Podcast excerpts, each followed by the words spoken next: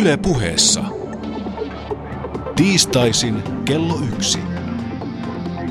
Perttu Häkkinen.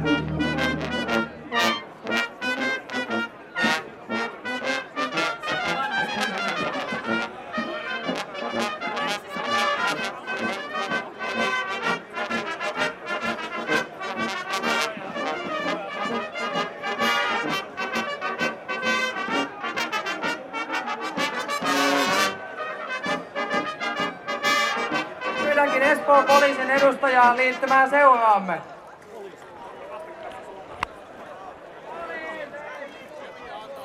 Poliisi on aina vähän myöhässä. Ne poliisimiehet, jotka vihoissa päin ja pamput sojossa kylään käyvät, uskattakoon kylän katakombeihin, kunnes heidän pamppunsa pehnevät ja vihansa laantuu.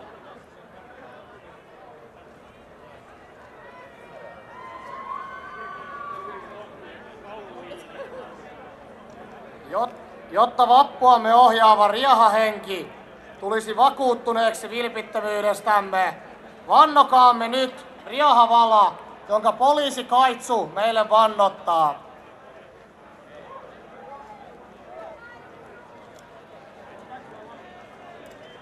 Mä kuulin ton!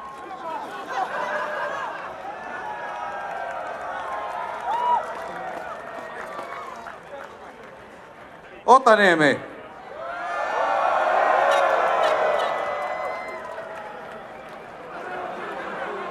Aalto täältä lähtee. Jätkät käsi ylös. Lähtee, lähtee, lähtee, lähtee, lähtee. Ootko valmiina? Anteeksi. Me ei tehdä mitään, jos lasit on tyhjät vappuna. Kyläpäällikkö. Me kaikki vannomme. Kautta Jämerän silmän.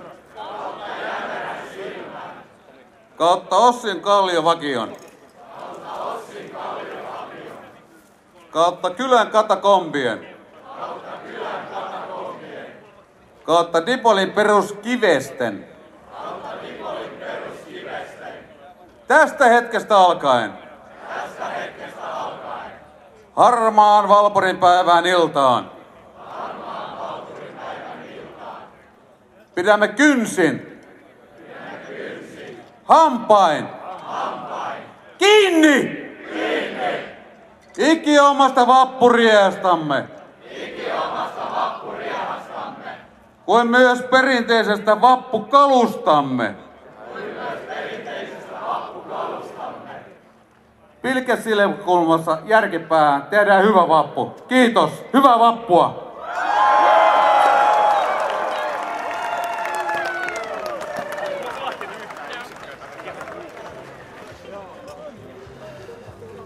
Ja hyvät kuulijat, olemme saapuneet tänne Espoon Otaniemeen, Teekkarikylään ja sen kaikkein pyhimpään eli Smökin eteen. Vieressäni on herrasmies nimeltä Lauri Lehto Ruusu. Hän on ylioppilaskunnan hallituksen puheenjohtaja. Väkevä pesti. Miten menee? Ihan erittäin hyvin, että tässä vappua odotellessa, tai vappuhan meillä on oikeastaan alkanut jo tuossa edellisellä viikolla, mutta nyt, nyt pääsee tähän kliimaksi-osuuteen. Ja Fuksien vappuhan alkaa jo syyskuussa edellisen vuoden. Totta kai, totta kai, että kaikkihan fuksivuodessa on nimenomaan varautumista vappuun ja se on tärkeä hetki, kun sitten saa koko vuosi kerätään pisteitä siihen, että saa varmasti sen teekkarilakin sitten, sitten tota, tota vappuaatto, ää, aaton ja vapun päivän välisenä yönä painaa päähänsä. Et se, on, se on ehdottomasti, ehdottomasti koko vuoden kliimaksi fukseille.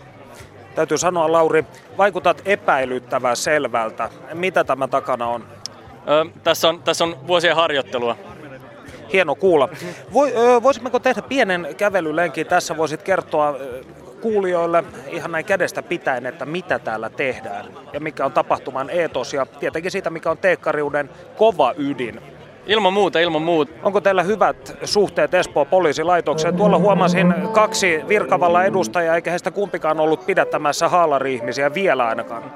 No ilman muutahan se on tärkeää pitää hyvät, hyvät suhteet esivaltaan ja meillä on ollut todella, todella hyvät, hyvät vuosikausia. Eli Espoossahan on tavallaan jo perinteisesti ollut, ollut ää, aikaisemmin täällä on ollut osa poliisikoulutuksestakin täällä ja teekkarit ja poliisit on silloin tullut erittäin hyvin toimeen ja, ja on ollut keskenäistä jäynäilyä ja keskenäistä ää, hauskanpitoa, jos, joka sitten kantautuu tavallaan tähänkin päivään. Et yritetään me molemminpuolisesti pitää yllä meininkiä Otaniemessä silleen, että täällä asiat on hauskoja, mutta kuitenkin kunnollisia ja vastuullisia ja sille asiat hoidetaan niin kuin pitää. Eli tässä näkyvät nämä teekkariuden dualistisen olemuksen eri puolet. Eli toisaalta pysytään ruodussa, mutta sekoillaan kuitenkin. Just. Niin ja se on siinä tärkeä myös se, että pidetään kaverista huolta.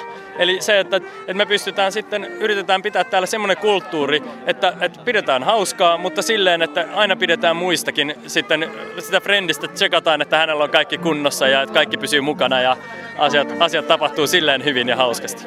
Ja täällä tosiaan silmämääräisesti arvioiden Espoon Otaniemessä on muutama sata teekkaria tähän mennessä. Grilli on kuumana, ihmiset kylpevät ö, tuollaisessa uniseksi paljussa, johon, joka on rakennettu roskalavaan. Sitten tässä ö, Smökin edessä on tällainen iso taskumatti. Mitä tämä taskumatti symboloi? Tämä taskumatti on itse asiassa tehty, pystytetty Ossi Törröselle, joka on perinteinen ollut, ollut ensimmäinen kylän johtaja, eli Teikkarikylän johtaja 50-luvulla, kun tämä homma alkoi. Ja oli todella, sanotaanko, menevä ja hauska mies, joka ei ollut itse teekkari, mutta kyllä sisäisesti teekkariuden homman täydellisesti. Ja piti sitten kulttuuria yllä, meininkiä yllä täällä. Ja sitten, ää, sitten häntä, häntä on sen jälkeen muistettu vuosittain, että hän on, hän on siinä mielessä tämmöinen legendaarinen hahmo.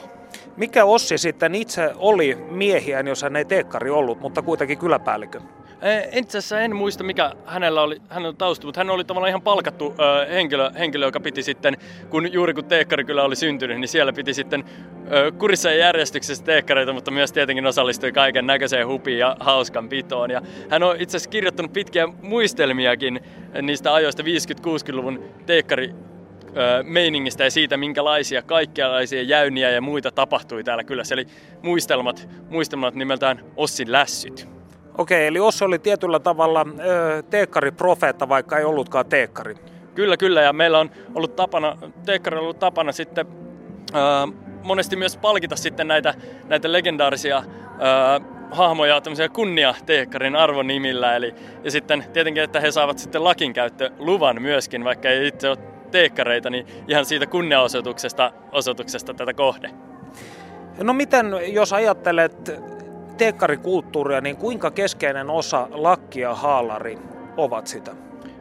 No kyllä niin on se, että, että ne tavallaan symboloi, ne on ne ulkoiset tunnukset, mutta kyllä mä itse koen, että se enemmän se on se sisällä oleva juttu. Ne on ne ulkoiset tunnukset, mitkä näyttää, että keitä, keitä ollaan. Mutta tärkeämpää on se semmoinen yhdessä tekemisen meininki, se, että pidetään toisista huolta, pidetään hauskaa ja on semmoinen, semmoinen jännä pilke silmäkulmassa, että tehdään vähän, vähän niin kuin kekseliäästi uudella tavalla eri juttuja ja pidetään siinä semmoinen tietty tekniikkakulma messissä, mutta kuitenkin, kuitenkin ää, niin kuin hauskalla tavalla. No sanotaan näin, teekkari elämäntapa ja teekkarikulttuuri, teekkarihuumori, ne jakavat mielipiteitä. Osan kansalaisista mielestä ne ovat parasta vapussa, osa mielestä taas pimeyden ydin. Niin mistä tämä johtuu, että se generoi niin monenlaisia tunteita? No ehkä, ehkä se että kaikki hyvä herättää aina tunteita, mutta kyllä, kyllä sitä vähän täytyy sanoa tällä kotiinpäin vetään, että, että onko se osittain se, että pahat kielet puhuu sitten kate, kateuden syystä, että täällä, täällä on sen verran hyvä meininki on kuitenkin teekkarikulttuurissa, on, on tehty, tehty paljon kaikkea, niin se, että osittain ehkä siinä on, on semmoinen, semmoinen, että sitten ei välttämättä aina sitten itselle yhtä hauskaa, mutta mut kyllä niin kuin, mä uskon, että useimmille etenkin semmoisilla iloluontoisilla ja, ja niin kuin, öö, tämmöisellä, tämmöisellä ei-vakavasti ajattelevissa piireissä, niin, niin kyllä teekkarikulttuuria osataan arvostaa, arvottaa nimenomaan semmoisena hauskana, hauskana juttuna. Perttu Häkkinen. Tiedätkö kuinka paljon ihmisiä teekkarikylässä asuu? Noin, noin yhteensä tällä alueella asuu semmoinen 3000-3500 paikkeilla. Noin, noin 3000 voisi olla se, se, se määrä about. No sanotaan näin, jokaisessa kulttuurissahan on nämä sivusta seuraat, seuraajat ja sitten tämä kova ydin, joka mm. todella toteuttaa näitä asioita, niin kuinka suuri on tällainen aktiiviteekkareiden, radikaaliteekkareiden mm. ryhmä niin sanoakseni? No aktiiveja on yllättävän paljon, että, että meillä on tehty tosi hienosti rakenteet, että tavallaan yritetään saada heti ekasta vuodesta porukkaa mukaan, niin kaikissa killoissa, eli näiden eri aine, aineiden, eri alojen omissa ryhmissä, niin niissä on, niissä on tota, ää, hallituksesta ja sieltä sitten ihmisiä tekemässä. Ja sitten niitä tuodaan yhteen aina vaan isompaa ja isompaa kokonaisuuteen. Että kyllä siinä on niin satoja mukana tekemässä, tekemässä tätä, tätä hommaa yhteensä. Ja kyllä sit, sitten sekin täytyy muistaa, että teekkariuteen kuuluu myös se semmoinen yhdessä tekeminen, että, että se, että ne jotkut luo sen puitteet, että missä tehdään, mutta kyllä se jokainen osallistuja käytännössä sitten luo sen lopputuloksen, sen osallistumisen ja sen tapahtuman. Yhteisöllistä puhetta. Lauri Lehtoruusu, milloin sinä tiesit, että sinusta tulee teekkari? Olisiko se jossain vaiheessa lukioaikana? Mulla on aina, aina on ihallut kyllä vappulehtiä, että se on ollut se aina vapun, vapun niin kuin, äh, kliimaksi, kun saa sen, saa sen äpyn tai julkun, julkun sitten käteen. Mutta varmaan siinä lukioaikana äh, tajusin, että lähtee sitten, sitten äh, teekkariksi. Ja kuinka monetta vuotta olet nyt sisällä? No mä oon nyt viidettä, viidettä vuotta opiskelemassa arkkitehtuuria. Et, et ja milloin valmistut? Se on vielä mysteeri. On, voisitko sanoa, että tämä aktiivinen toimintasi opiskelijan riennoissa on kenties pidentänyt opintokaartasi? No kyllähän se voi sanoa, että, että, että aina aktiivisuus pidentää ja kun tekee jotain, mutta tästä musta tuntuu, että teekkarikulttuuri, opiskelijajärjestökulttuuri, opiskelijatoiminta ylipäänsä on semmoista, mitkä äh, niin kuin myös sitten opettaa aivan yhtä lailla siinä, missä yliopisto-opinnotkin, ne opettaa todella paljon semmoista, että miten toimitaan ihmisten kanssa, miten tehdään asioita, miten järjestellään, miten, miten hoidetaan Verkostoidutaan. Juttuja. Kyllä, sitäkin, sitäkin, että kyllä se on, kyllä uskon, että monella, monella niin opiskeluaikojen kaverit säilyy sitten läpi, läpi elämän myös ja on, on niin kuin tämmöisenä hyvänä, hyvänä yhteistyötahona. Vähän samaan tapaan kuin koulussa, missä yritysjohtajat tutustuvat toisiinsa, verkostoituvat ja bondaavat sitten myöhemmin tuolla liike-elämän huipulla, niin esityykö samanlainen kuvio myös teekkaritoiminnassa, että täällä luodaan ne suhteet, jotka vaikuttavat omaan uraan kenties koko loppuelämän ajan? No kyllä siinä voi olla semmoinen sivu, sivuvaikutus, mutta ensisijaisesti täällä luodaan niin suhteet, mistä tosi vahvoja hyviä ystävyyksiä. Ja niin sitten, sitten, että se ei ole koskaan ensisijaisesti sitä uraa varten ja sitten osa, osa päätyy erilaisiin pesteihin ja hyvin erilaisiin hommiin, mutta, mutta loppujen lopuksi täällä niin kun, ne suhteet, mitä luodaan, niin on nimenomaan yhteistä äh, hauskanpitoa yhteisen kokemuksen pohjalta, yhteisen ilon, ilonpidon takia. Ja sitä myös sitä ilonpitoa jatketaan sitten läpi, mahdollisesti läpi elämän. Ja mun mielestä hienoa just, että miten, miten vanhemmatkin äh, aiemmat tieteenharjoittajat, vanhemmat tieteenharjoittajat niin esimerkiksi just tämä tota vappurihan julistus koko sitten kasaan vielä vuosikymmenten päästäkin, että monelle se on edelleen, monelle vanhalle teekkarille se on edelleen se, mikä aloittaa vapun, että tulee eka kuuntelemaan vappuriahan, sitten mantan lakitukseen ja sitten, sitten loppuillan ohjelmat. Kuka vanhin elossa oleva tämmöinen legenda teekkari, joka käy täällä notkumassa vappuisin? paha, paha kyllä sanoa tohon, tohon oikeastaan, että kuka, kuka olisi vanhin. Et täällä vuosittain vaihtelee, vaihtelee paljon väkeä. Että kyllä täällä on monta, monta niitä niin kuin vuosikymmenten takaa kun aktiiveja sitten paikalla. Ja musta tuntuu, että mitä aktiivisempi on ollut opiskeluaikana, sitä vahvemmin sitten on sen ystävy, luonut ystävyyssuhteet sitten sen ajan tyyppien kanssa. Ja sitten haluaa yhdessä tulla niin kuin, tulla tänne sitten tavallaan vähän verestämään vanhoja muistoja ja niin kuin aloittamaan sitten silleen vapun. No sanotaan, jos te teette tällaista, voisiko sanoa, teillä on yhteistoimintaa, teette tutustumisretkiä naapurimaiden teekkareiden kanssa, niin mikä on suhteenne sitten muihin suomalaisiin teekkareihin eri kaupungeissa? Onko välillä ne kenties lämmin veljellinen yhteisside vaiko jonkinnäköinen kilpailuasetelma?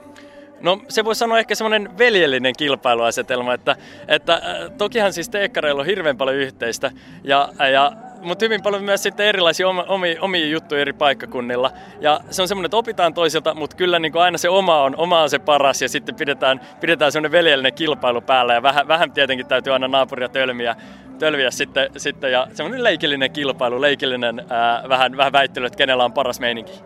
Mikä on kaikkien aikojen hauskin teekkari jäynä? kyllä ilman muuta Vaasalaiva, Vaasalaivan kannelle laskettu patsas, että se, oli, äh, se on ehdottomasti hurjin, että äh, juuri ennen laivan nostoa oli käyty sukeltamassa kannelle Paavo Nurmen patsas, mitä oli myyty sitten äh, täällä erään rakennuksen rahoittamiseksi. Ja sitten Ruotsissa tuli pieni tämmöinen meriarkeologinen sensaatio, kun suomalainen juoksijalegenda olikin, olikin eksynyt hyvin vanhaan laivan kannelle ja alun perin luultiin, että kyseessä on ihan aito, aito löytö, mutta sitten suomalaiset ilmoittautivat, että no eikö, että itse tehtiin. Miten tämän enää voi ylittää? Pitääkö kenties viedä kuuhun jotain? Te teekkarithan kuitenkin tiedätte näistä luonnontieteen asioista ja muusta vastaavasta. Kyllähän se ilman muuta pistää aika kovan standardin, mutta sehän on, sehän on juuri se haaste siinä, että nykypolven pitää tämä yrittää ylittää jollain keinolla. Ja se, se ei tietenkään estä tekemästä sitä pienempää jatkuvaa pientä jäynäilyä, että jatkuvasti se pieni silmä, pilke silmäkullossa pitää pitää sitten. Et, et, kyllä se jossain vaiheessa taas sitten kovalla työllä tulee se jymy-menestysidea, huippu, huippujäynä. Olen 27. jäynäkilpailun ylituomari Antti Räty.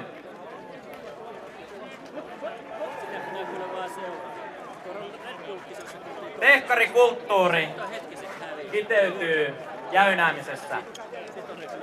Siinä pidetään ennen kaikkea hauskaa, näytetään omia kykyjä ja samalla näytetään muulle kansalle, että meillä on vielä vähän hauskempaa kuin muilla.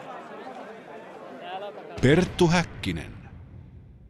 Retkemme teekkarikulttuurin maailmaan ja sen ytimeen jatkuu täällä Otaniemessä ja Pertulla oli hetki sitten ilo ja kunnia raportoida tämän päivän teekkarikulttuurista, mutta minä paneudun nyt tämän aiheen historiaan ja olen saapunut Politeekkari museoon ja seurassani on museonjohtaja Tiina Metso. Oikein mukavaa päivää. Tervetuloa Teekkarimuseoon. Ennen kuin tutustutaan tarkemmin kokoelma ja teekkareiden historiaan, niin kerrotko hieman tämän museon taustoista? Polyteekkarit eli polilla opiskelleet teekkarit ovat jo 1800-luvulla olleet selvillä siitä, että he ovat jotakin erityistä ja aloittaneet aineiston keräämisen ja kokoamisen.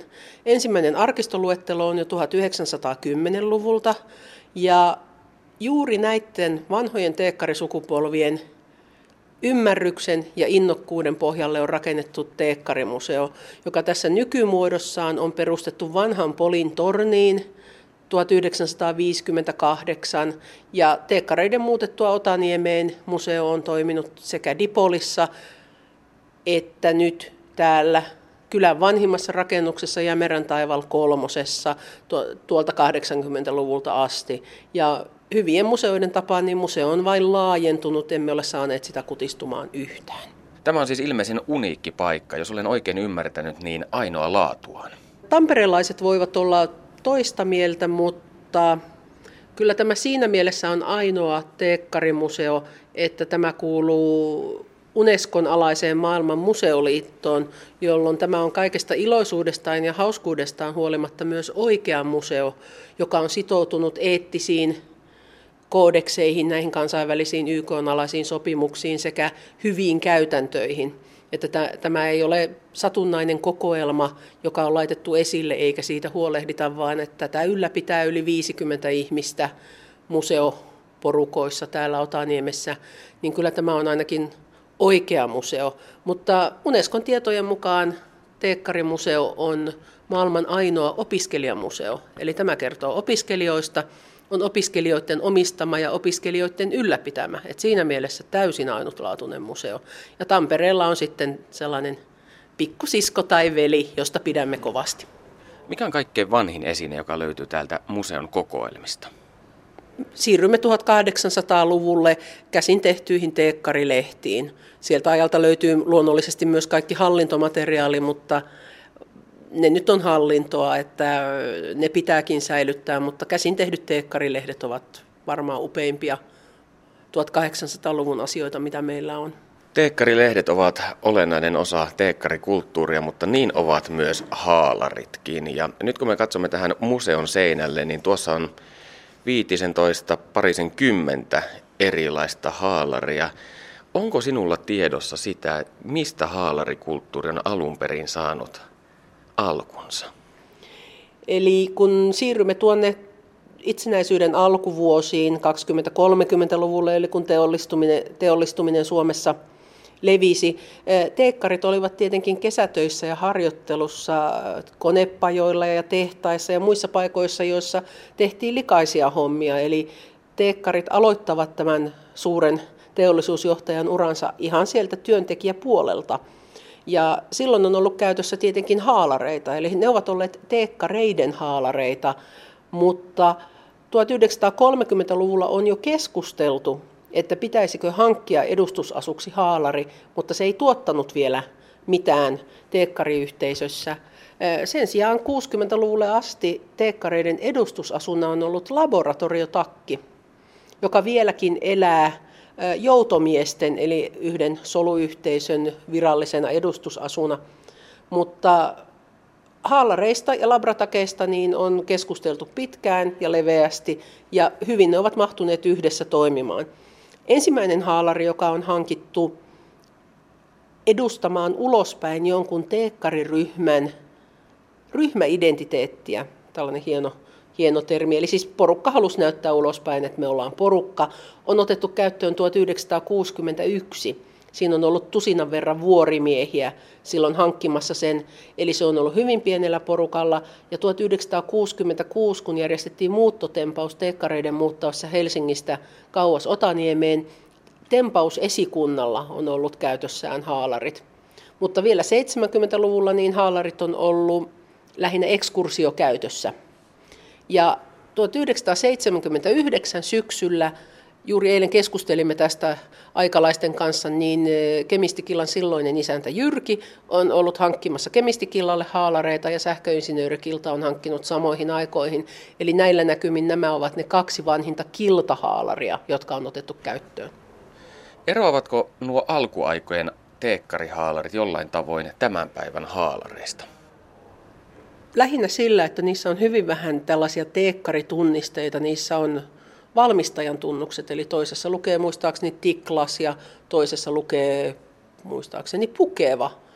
Ja kangasmerkkejähän niissä ei ollut, että näissä 80-luvun ensimmäisissä haalareissa, joita meillä on kokoelmissa ruhtinaalliset yksi kappaletta, että niitä saa lahjoitella Teekkarimuseolle, niin on lähinnä tällaisia ulkomaanmatkoilta kertyneitä turistikangasmerkkejä, mitä on ollut tapana laittaa anorakkeihin ja, ja sitten tällaisia kolmionmuotoisia turistiviirejä kertomassa, missä, missä paikassa on käyty.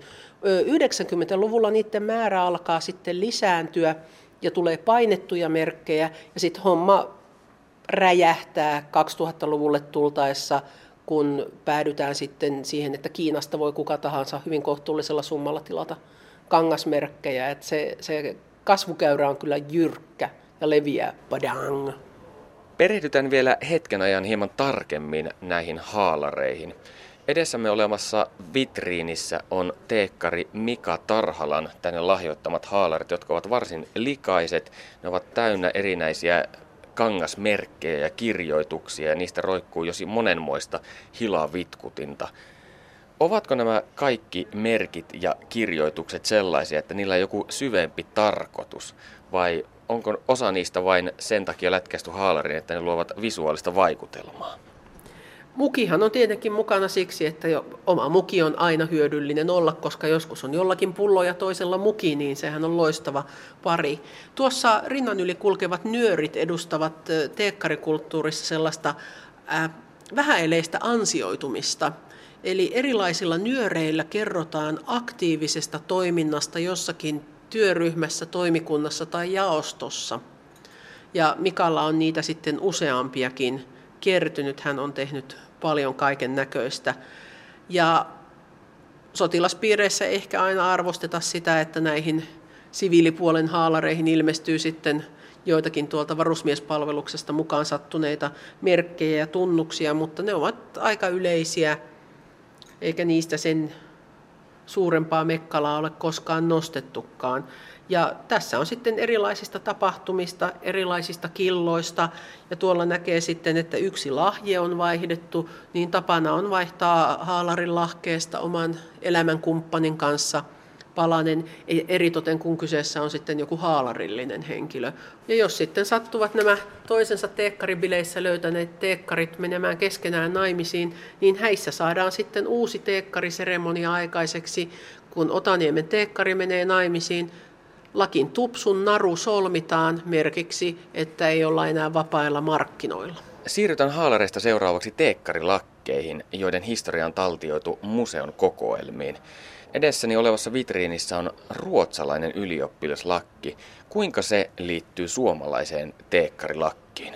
kun lähdetään nopeasti kertaamaan äh, tietä teekkarilakkiin. 1840 ruotsalaiset ylioppilaat ottivat käyttöön mustavalkoisen tai sinivalkoisen lakin, Uppsalan tai Lundin mallin. Samaan aikaan valtioliitossa toisena osapuolena enemmän tai vähemmän vastentahtoisesti ollut Norja päätyi ylioppilaslakissaan mustaan väriin, eli etsittiin mahdollisimman suuri vastaväri sitten ruotsalaiselle lakille. Norjalaisessa ylioppilaslakissa on suuri tupsu. Ja tuohon aikoihin järjestettiin pohjoismaisia ylioppilastapaamisia ja 1860-luvulla sitten näihin tapaamisiin lähdössä olleet suomalaiset, silti suuriruhtinaskunnan asukkaat, nuoret ylioppilaat hankkivat itselleen myös mustavalkoisen lakin, jota koristaa juurikin tämä vanha tuttu kaikista ylioppilaslakeista, eli kullattu lyyrä.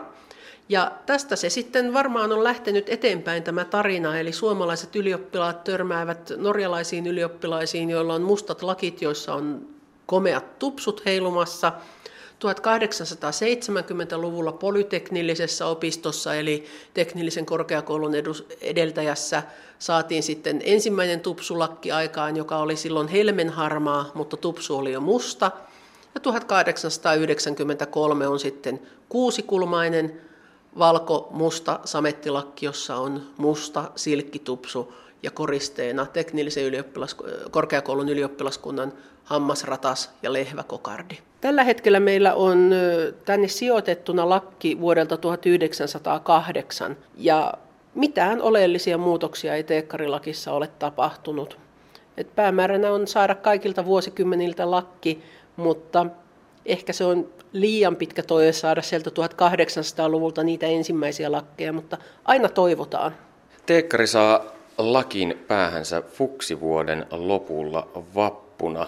Millaiset ovat ne kriteerit? Mitä fuksin pitää tehdä, että hän saa painaa päähänsä tämän teekkarilakin? Teekkarikasvatus, eli fuksikasvatus, jossa kasvatetaan teekkariksi, on ollut hyvin hyvin huolellisesti harkittua jo 1930-luvulta lähtien, jolloin tapa opittiin eestistä, johon se on kuulunut. Ja asialla ovat vastuussa fuksikipparit, eli fuksikapteenit kaikissa killoissa ja osakunnissa. Nimike voi vähän vaihdella, mutta yleisin nimike on kapteeni. Ja heitä johtaa sitten fuksimajuri, joka on itse ollut edellisen vuoden kipparina ja osaa sitten kuviot Jokaisen fuksin, joka haluaa saada lakkinsa vappuna, on täytettävä tietty määrä vaatimuksia, joissa on pakollisina kaikissa killoissa laulukoe ja museokäynti. Eli jos jompikumpi näistä pakollisista jää suorittamatta, niin lakin saa vasta äitienpäivän jälkeen. Tämä osoittaa perinteiden tuntemisen tärkeyttä, eli siivouspisteet, järjestelypisteet tai urheilupisteet ovat kivoja, mutta perinne on teekkareille tärkeintä. Perttu Häkkinen.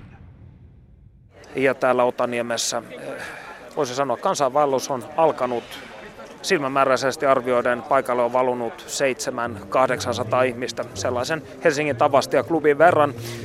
Lauri Lehtoruusu, mitä nämä eri haalareiden värit oikein tarkoittavat?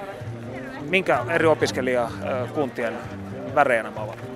Täällä on, tota, siis meillä on killoilla eli eri alojen opiskelijajärjestöillä on sitten oma, omanlaiset haalarit ja siellä sitten kaupungillakin voi tunnistaa, tunnistaa siitä, siitä, että mitä alaa opiskelee. Tästä ihan lähi, lähimaastosta löytyy useampi tuotantotalouden opiskelija, jolla on valkoiset haalarit tämmöisillä sateenkaariraidoilla. Sitten ohi käveli juuri äsken ää, sähköinsinöörejä, ää, joilla on valkoinen ja siellä sitten löytyy ää, Killan logo. Etualalla istuskelee myöskin ää, vuorimieskillan jäseniä, eli, eli heillä on tämmöinen materiaalitekniikan alan opiskelijoita, siellä on tämmöinen sininen, sininen haalari. Sitten tästä menee juuri nyt ohi automaatio- ja systeemitekniikan opiskelijoita tämmöisessä vähän erisävyisessä sinertävän purpuras, sinertävän violetissa ää, haalarissa. Mutta yksi tunnetuimpia, mikä Mitäs näkyy... nämä ruskeahaalariset naishenkilöt tässä ovat? He ovat ää, Inkubion, eli ää, bioinformaatiotekniikan opiskelijoita. Ja tässä mitä kulkee aina välillä kanssa ohi, mikä on varmaan tunnetuimpia haalareita ja näkyy, näkyy eniten, niin on koneinsinöörikillan pinkit haalarit. Ja ne on myöskin ensimmäisten haalareiden joukossa ää, tehty 80-luvulla. Eli siis määr, määräytyivätkö nämä haalareiden värit alun perin, sitten minhän näitä, öö, voisiko sanoa, aineita on tullut lisää, eikö näin mm. ole, mutta määräytyivätkö nämä värit alun perin 80-luvulla? Noissa vaihtelee hirveästi tarinat ja siitä on aina hirveä kilpailu, että kenellä on ollut ekana haalari.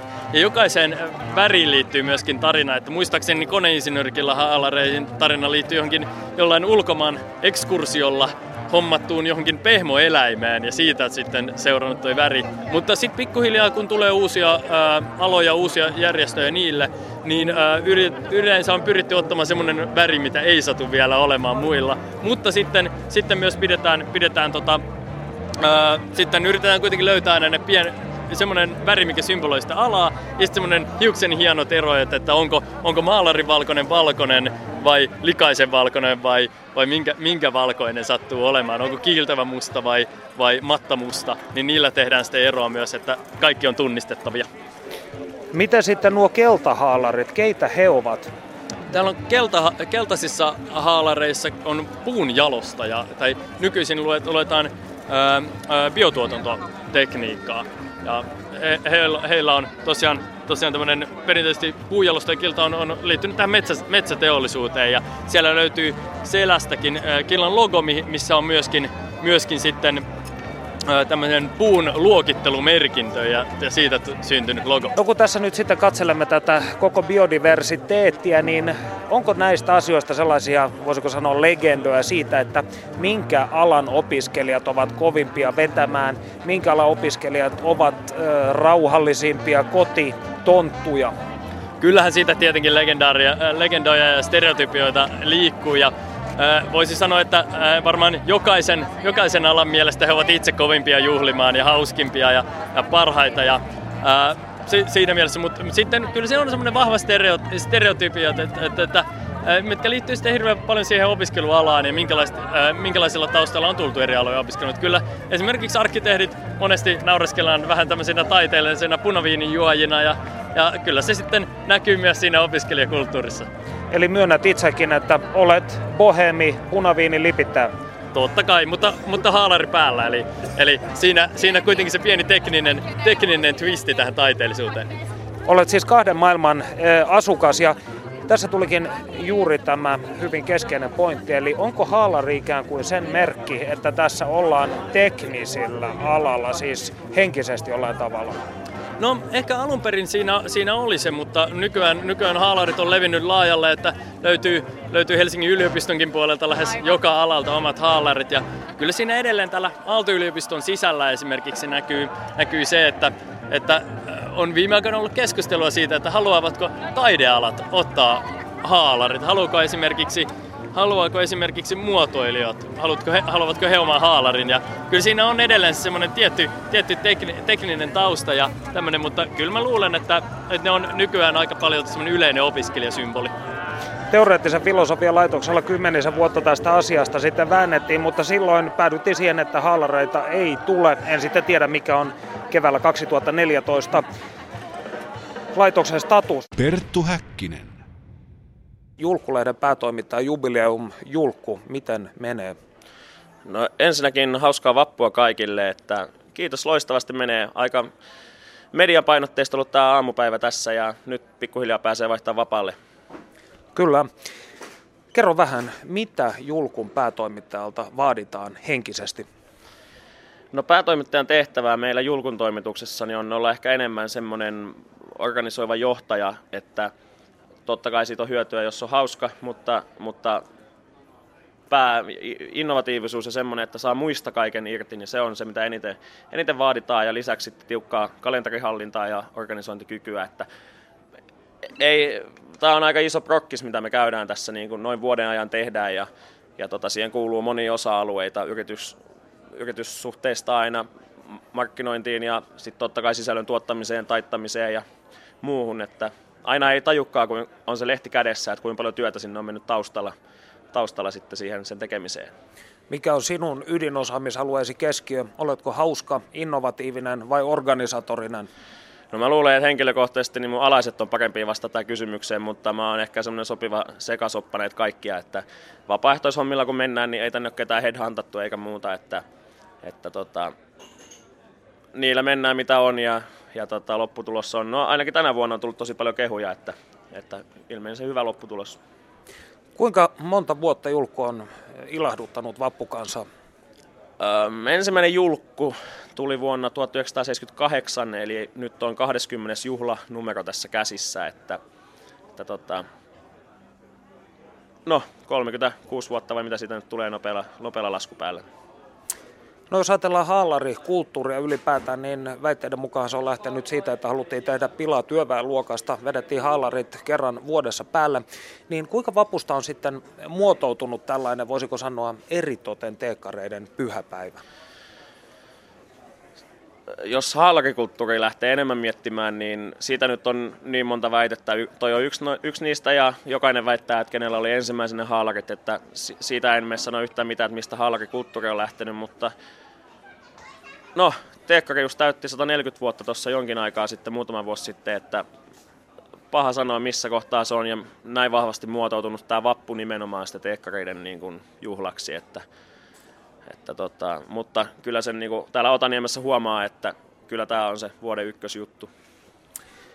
No, kun te valmistaudutte vappuun, sitä tehdään hyvin kauan ja eritoten fuksit aloittavat valmistautumisen jo tietysti edellisen vuoden syksyllä.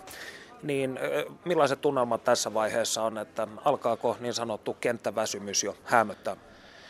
Ei, pikemminkin päinvastoin, että kyllä nyt tämä on se, mihin on, niin kuin sanoit, syksystä asti ladattu paukkuja ja nyt, nyt se kaikki pääsee niin kuin kliimaksiinsa, että, että tota, kyllä tässä mä väitän, että aika monella on aika huikeat fiilikset ja väsymys tietty vähän painaa kaikkien näiden rientojen jälkeen, mutta, mutta tota, samoin meillä Vappuuden toimituksessa, niin tämä on nyt se homma aloitettu jo yli vuosi sitten ja nyt tässä on se meidän kliimaksi, niin kyllä tässä nyt kannattaa kaikki ottaa irti ja ei, ei näy mitään väsymystä, pikemminkin päinvastoin. Hieno kuulla. Nykyinen Mustanaami on sarjassa 21. Kuinka mones jubileum julkku sinä olet? Nyt on kyllä paha kysymys. Mä, meitä on muutamat, jotka on ollut, ollut muutaman lehden päätoimittajan putkeen. Olisiko niitä kaksi tai kolme? Eli käytännössä on siis 7, 18 tai joku näistä, mutta, mutta meillä aika tiiviisti vaihtuu se poppo sitten aina, tai aika kokonaisvaltaisesti vaihtuu se poppo aina lehdestä toiseen. Että. Kun sinä ajattelet tätä tekkareiden huumoriperinnettä, joihin, johon jotkut suhtautuvat hyvin suurella myönteisyydellä, toiset kielteisyydellä, niin mikä on tämän huumorin ytimessä? Samoin kuin muille tässä niin kuin sanonut, että kun joku kysyy mikä on suosikki vitsi lehdessä tai muuten, niin se on hyvin subjektiivista totta kai tämä huumori ja, ja tietty se, että asuu täällä meidän aika tiiviissä, tiiviissä henkisesti tiiviissä kampuksessa, niin siinä muovautuu semmoiseen tiettyyn muottiin, että en, en nyt tiedä, miten, miten sen pystyisi tiivistämään tai mikä paha sanoa, paha sanoa mutta me, me koitetaan tehdä mahdollisimman hyvä lehti ja mä itse asiassa väitän, että nämä lehdet on vuosien mittaan tässä nyt 40 vuodessa muuttunut hyvin paljon semmoisesta alapäähuumorista vähän nokkelampaan ja oikeasti niin kuin ehkä enemmän arvostettavampaan huumoriin. Että mutta että kai te unohda alapäähuumoria. On siellä, mutta nykyään, nykyään ehkä mennään välillä semmoisen vähän harmaan, harmaan alueen niin kuin rajamailla myöskin, että ollaan siirretty ehkä pissakakkahuumorista semmoiseen vähän kritisoivampaa ja kantaa ottavampaa huumoriin. Että kyllä siellä aika monia, monia ehkä ivataan, mutta usein ehkä syystäkin. No täytyy sanoa, että tekkareille metafysiikka ei ole luultavasti mikään suuri ö, voisiko sanoa ilon aihe, mutta minä aion kysyä nyt metafyysisen kysymyksen sinulta. Jubileum Julkku, mikä on teekkariuden henkinen kova ydin? Kyllä se on se, miten se, miten se joku joskus viisas muotoili, semmoinen, no en muista sitä termiä, mutta se, että saadaan yhdessä aikaan ja puhalletaan yhteen hiileen. Mä oon joskus ehkä miettinyt sitä siltä kantilta, että sama kuin miten täällä miehet ja naiset tulee tosi hyvin toimeen, niin, ja etenkin miehet keskenään, että ei, naisista ei tule paljon tappelua, niin, niin tota, se johtuu siitä, että kun me olla, meidät on nyt heitetty tähän yhteiseen hiekkalaatikkoon, jossa, jossa miehet on vähemmistö, niin sit jossain vaiheessa on ymmärretty, että ei tässä kannata tapella, tapella vaan nauttia tästä niin kuin, ja ottaa kaikki irti siitä, mitä meillä on. Niin sama, sama tässä koko teekkariudessa, että, että Harjoitatteko te siis vaimonvaihtoa täällä? No, ei tarvitse teititellä ja en, mutta, mutta se siis, että se yhteen puhaltamisen meininki ja, ja aivan loistava esimerkki tästä oli 2011 keväällä, kun oli jääkiekko MM-kisat ja tässä kyseisessä tilassa, missä nyt ollaan, niin kävi ilmi muutama päivä aikaisemmin, että Suomi pääsee finaaliin ja sitten me muutama jätkän kanssa mietittiin siinä, että no tästä pitää ottaa kaikki irti. Vuokrattiin tämä tila, tämä smökki tässä ja sitten askareltiin itse semmoinen internetkaapeli tuolta naapuritalosta 50 metriä vedettiin tänne ja asennettiin muutamat videotykit ja kutsuttiin kaikki tänne avoimeen tapahtumaan. Ja täällä oli 600 ihmistä todistamassa Suomen, Suomen voittoa ja se fiilis oli aivan, aivan niin kuin uskomaton ja etenkin ylpeänä pystyi siinä olemaan siitä, että kuinka niin kuin helposti tavallaan on idea ja kuinka helposti se sitten toteutuu, kun ihmiset vaan laittaa pikkasen niin kuin vapaa-aikaa ja ajatusta muiden auttamiseen ja muut itsensä edelle, niin se on se, mistä teekkareiden ydin koostuu. Että jotenkin se on vaan, se on niin syvällä iskostunut tänne ihmisten päähän, että jos sulla on idea, toteuta se ja kouluakin käydään. Kaikki eivät ole yhtä näin niin kuin, äh, ehkä aktiivisia tässä opiskelijakulttuurissa kuin mitä itse on ollut, mutta, mutta tota, etenkin nykyisin niin ei ole mahdollista se, että ei kävisi koulua. Että kyllä täällä niin kuin kaikki käy kouluun samalla, mutta, mutta tota, sitten osataan myös keskittyä tähän niin kuin hauskanpitoon ja Monesko vuosi itselläsi on menossa? Nyt on viides vuosi ja tavoitteen mukaan niin muutaman vuoden päästä pitäisi valmistua. Kun äsken puhuimme Julkun nykylinjasta, mainitsit, että tällainen NS-pilluhuumori on vähentynyt, niin mistä tämä johtuu? Johtuuko se ympäröivän yhteiskunnan muutoksesta vai teekkarien mielenlaadun muutoksesta? Kyllähän niitä, nyt uskalta sanoa pilluvitsejä, kun itsekin käytit sanaa, niin kyllä niitä vielä viljellään ja samoin sovinistivitsejä, mutta se on etenkin sovinistivitsit, ne on ehkä yleensä niin kuin, ö, itse kriittisiä tai sillä että halutaan nostaa niitä ongelmakohtia esille ja, ja tota, kyllä niitä pilluvitsejä vielä on, mutta, mutta tota, mä väitän, että se on just se, että ollaan koitettu päästä näissä, etenkin näissä vappujulkaisuissa, niin siitä, siitä alapäähuumorista vähän semmoisen koko kansan, tai että tavallaan itse, itse arvostus on noussut ja halutaan oikeasti olla niin kuin kova tekijä eikä vaan välittää niitä samoja vanhoja vitsejä. Onko jopa mahdollista, että poliittinen korrektius on lamaannuttanut teekkarit?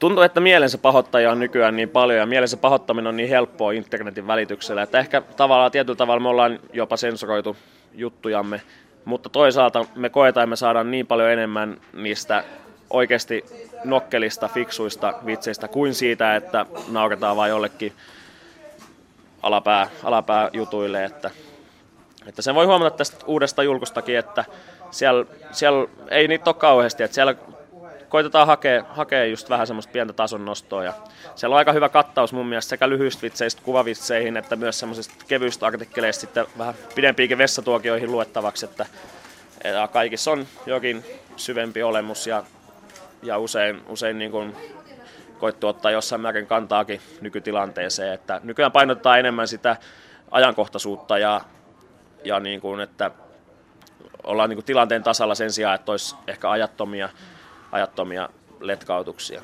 Jubileum Julku, milloin sinä ymmärsit haluavasi teekkariksi? No se on sillä hauska, että, että tota,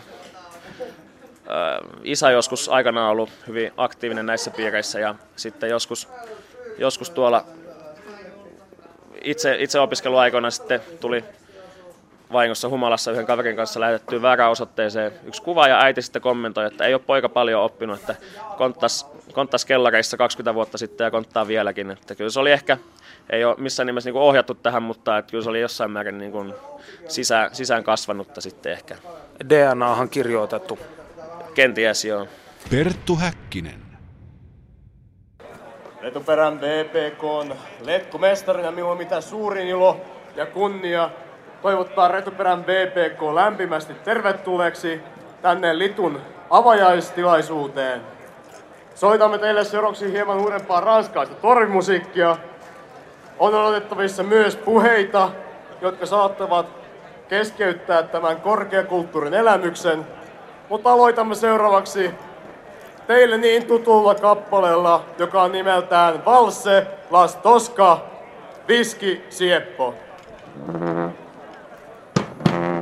Minä jatkan nyt tutustumista teekkarikulttuuriin ja sen historiaan ja oppanani toimii edelleen Polyteekkarimuseon johtaja Tiina Metso. Onko sinulla mitään näkemystä siitä, milloin teekkari-sana on vakiintunut suomen kieleen? Heti kun suomenkielisestä tekniikan opiskelijasta on ruvettu käyttämään jonkinlaista nimitystä. Ruotsiksihan se on teknolog, mutta joissakin yhdyssanoissa myös käytetään teekkare. Eli esimerkiksi polyteekkarimuseon polyteekkarmuseet. Mutta samaan aikaan sitten 30-luvulla niin on ollut rinnakkaisterminä käytössä teikkari, eli lisätty sinne tai vaihdettu EI-kirjaimeen, eli on puhuttu polyteikkareista, joka on taas teekkareiden harrastamia sanaväännöksiä ja ne to, porskuttelevat sitten teekkarit ja teikkarit iloisesti rinnakkain jonkun aikaa, kunnes sitten vanhempi tieteenharjoittaja kerran Teekkarilehden sivuilla ilmoitti, että ihan sama kumpi, mutta nyt päätetään kumpia ollaan ja sitten siinä pysytään. Eli sen ajan päätöksellä teekkarit ovat teekkareita, jos olisi äänestetty toisin, olisi teikkareita. Olemme puhuneet tässä ohjelmassa teekkareista ja teekkarihuumorista, mutta missä on politiikka? Ovatko teekkarit aina epäpoliittista väkeä? Koskaan ei saa sanoa aina ja koskaan. Eli 60-70-luvun vaihteen poliittiset vuodet on totta kai lainehtineet myös Otaniemessä, mutta nykykäsityksen mukaan ne ovat menneet pinnallisemmin ja nopeammin ohi teknillisessä korkeakoulussa kuin esimerkiksi Helsingin yliopistossa tai muista yliopistoista ja korkeakouluista puhumattakaan.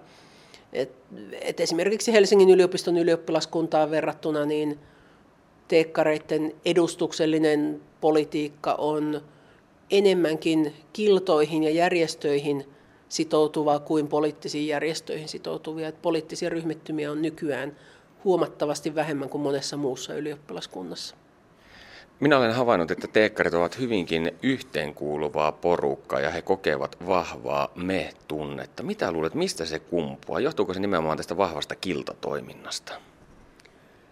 Itse sanoisin, että vahva yhteishenki tulee siitä, että tehdään asioita yhdessä.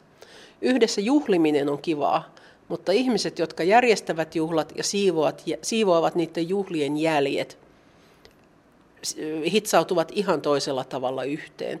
Silloin oppii luottamaan ihmisiin ja oppii myös sen, mitä sanan pettäminen ja lupauksen pettäminen tarkoittaa. Eli jos minä lupaan enkä pidä lupaamaan, niin se kaatuu jonkun kaverin niskaan ja kaverille ei tehdä rumia temppuja. Eli siitä tulee tavallaan se positiivinen yhteisöpaine, että tehdään yhdessä yhteiseksi hyväksi. Eli yksityinen oman edun tavoittelu on teekkariyhteisölle hyvinkin vierasta ja itsensä korostaminen. Eli jollain tavalla voi ajatella, että teekkariyhteisö kasvattaa teekkarista teekkarin. Totta kai. Eihän sitä kukaan yksi ihminen voi tehdä. Kyllä se tulee sieltä teekkariperheestä se kasvatus. Ja hauskoja tarinoita aina kuulee, että kun nuoret teekkarit ovat vappuna ensimmäistä kertaa lakkipäässä – niin kun tupsu sattuu lipsahtamaan selän puolelle, niin usein kadulla tulee jo keltaisessa lakissa oleva vanhempi diplomi-insinööri ja taputtaa olalle ja sanoo, kuules poika, tupsu ei ole selän takana. Kuinka teekkarimaailma otti sinut vastaan, kun tulit ulkopuolelta tänne museon johtajaksi ja töihin? Aivan loistavasti. Ei, vaikka täällä monella on haalarissa pilkkaava kangasmerkki, en ole humanisti, niin ei se nyt ole ketään haitannut. Viime vuosina on jo tullut positiiviseksi tarkoitettuja kommentteja insinöörimäisestä ajattelusta, mutta kyllä minä nyt olen ihan umpihumanisti, mutta koska minulle on myönnetty suuri kunnia käyttää teekkarilakkia, kutsun itseäni tätä nykyään tupsuhumanistiksi. 1990-luvulla kaksi Otaneimen teekkaria perustivat niin kutsutun antiteekkariprojektin. Onko tämä sinulle tuttu? He kritisoivat tiettyjä teekkariuteen liittyviä arvoja, kuten tätä voimakasta ryypiskelyä. Tunnetko sinä tämän ajattelun? Ryypiskely ja muut asiat, ne on olleet teknillisen korkeakoulun ylioppilaskunnan aikana erittäin paljon esillä. Samoin on puhuttu tietyistä lauluista ja muista. Ja jokainen terve opiskelijayhteisö kestää sen kritiikin. Eli jos teekkarius kestää sen kritiikin ja sen hyvän kyseenalaistamisen, mikä siihen kohdistuu, niin teekkarius säilyy vahvana. Sellainen yhteisö, jossa on vain yksi oikea totuus, yksi oikea tapa toimia, on hyvin lyhytikäinen ja hyvin ikävä yhteisö. Eli teekkarius on laaja käsite, se pitää sisällään niin paljon erilaisia asioita. Ulkopuoliset näkevät usein teekkarit konservatiivisina reservin upseereina, jotka syövät lihaa ja harrastavat mieskuorolaulua. Mutta samaan aikaan täällä toimii FC Mökä, joka on raskasta metallimusiikkia, täällä toimii roolipelikerhoja, täällä toimii speksiä, täällä lauletaan, tanssitaan, täällä on paljon erilaisia asioita. Eli stereotypian vangiksi voi jäädä ja jää hyvin nopeasti ja teekkaritkin ovat vähän sen uhreja. Eli juuri tämän teekkareiden railakkaan juhlimisen varjoon jää liian usein kaikki se hyvä, mitä teekkarit tekevät. Teekkarit osaavat tehdä niin paljon muutakin kuin bailata ja rakentaa. Olet seurannut teikkarikulttuuria yli kymmenen vuotta työsi puolesta. Onko tämä kulttuuri jollain tavoin muuttunut näiden vuosien aikana? Aalto-yliopiston synty on ehkä toiminut kaiken riitaisuuden ja yllättävyyden joukossa myös teekkareille hyvällä tavalla siinä, että se on vahvistanut teekkari-identiteettiä. Se ei korosta teekkariutta, vaan se, että teekkarit ovat yhä ylpeitä siitä, että heillä on ainutlaatuinen historia, ainutlaatuiset perinteet ja jokainen tämän päivän teekkari on osa erittäin pitkää teekkariuden ketjua, joka ulottuu kolmelle vuosisadalle, mutta se ei myöskään ole ketään vastaan. Eli ollaan teekkariuden puolesta, ei ketään vastaan. Ja se on myös Teekkarimuseon iskulause, että talletamme teekkariperinteitä, mutta emme missään tapauksessa väheksy tai suhtaudu kielteisesti kenenkään perinteeseen. Eli museo no-, noudattaa minusta teekkari-ideologiaa. Tällä hetkellä meidän museovierailuamme valvoo puinen patsas, joka tuijottaa meitä tuolta katon rajasta. Mikä se on tai ketä se esittää? Hän on jämeräpartainen insinööri, legendaarinen tempauskäskyjen antaja ja teekkareiden, voi ehkä sanoa henkinen johtaja. Fyysiseksi hän ei kykene, koska hän on tosiaankin vain pää. Onko tällä teekkarihahmolla ollut jonkinlainen esikuva? Koskaan ei ole tullut esille, että se olisi joku tietty henkilö.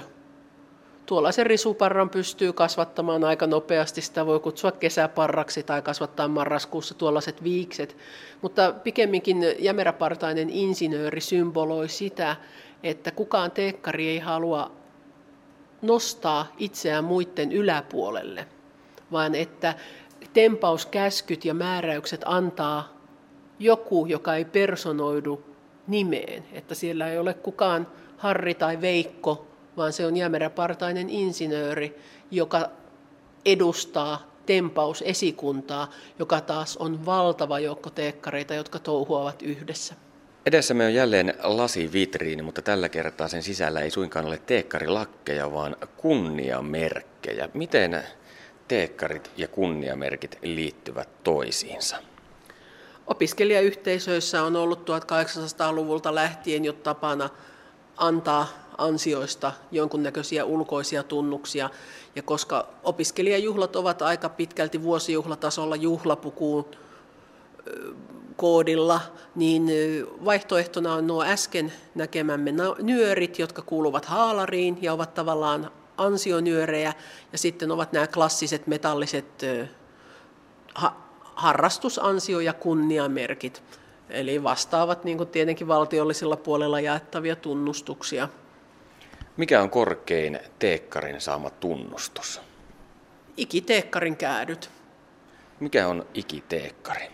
Ikiteekkari on ansioitunut entinen teekkari, yleensä valmistuneita. Heitä on ollut teekkarihistoriassa kolme, eli nyt on kolmas valittu virassaan.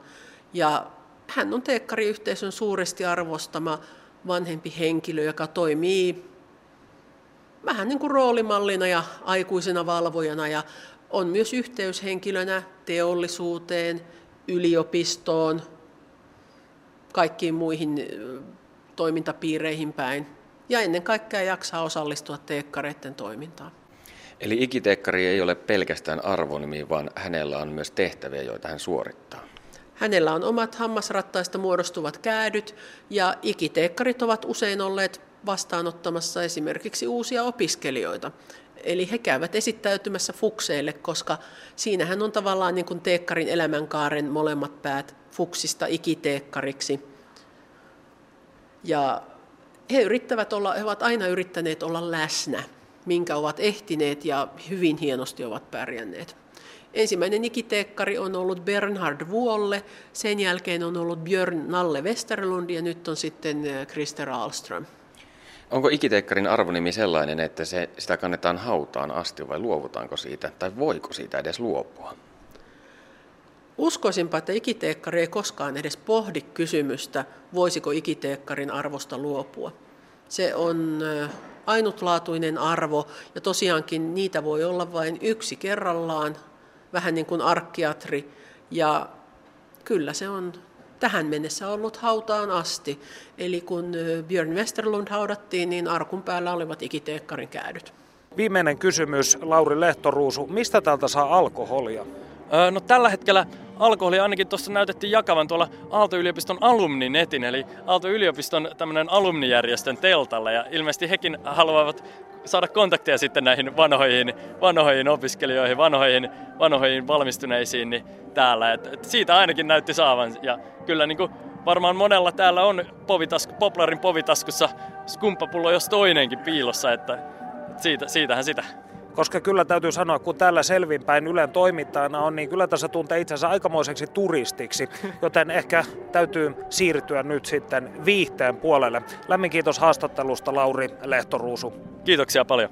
Perttu Häkkinen. Ekskursiomme Otaniemen Teekkarikylään on päättymäisillään katsantokannasta riippuen.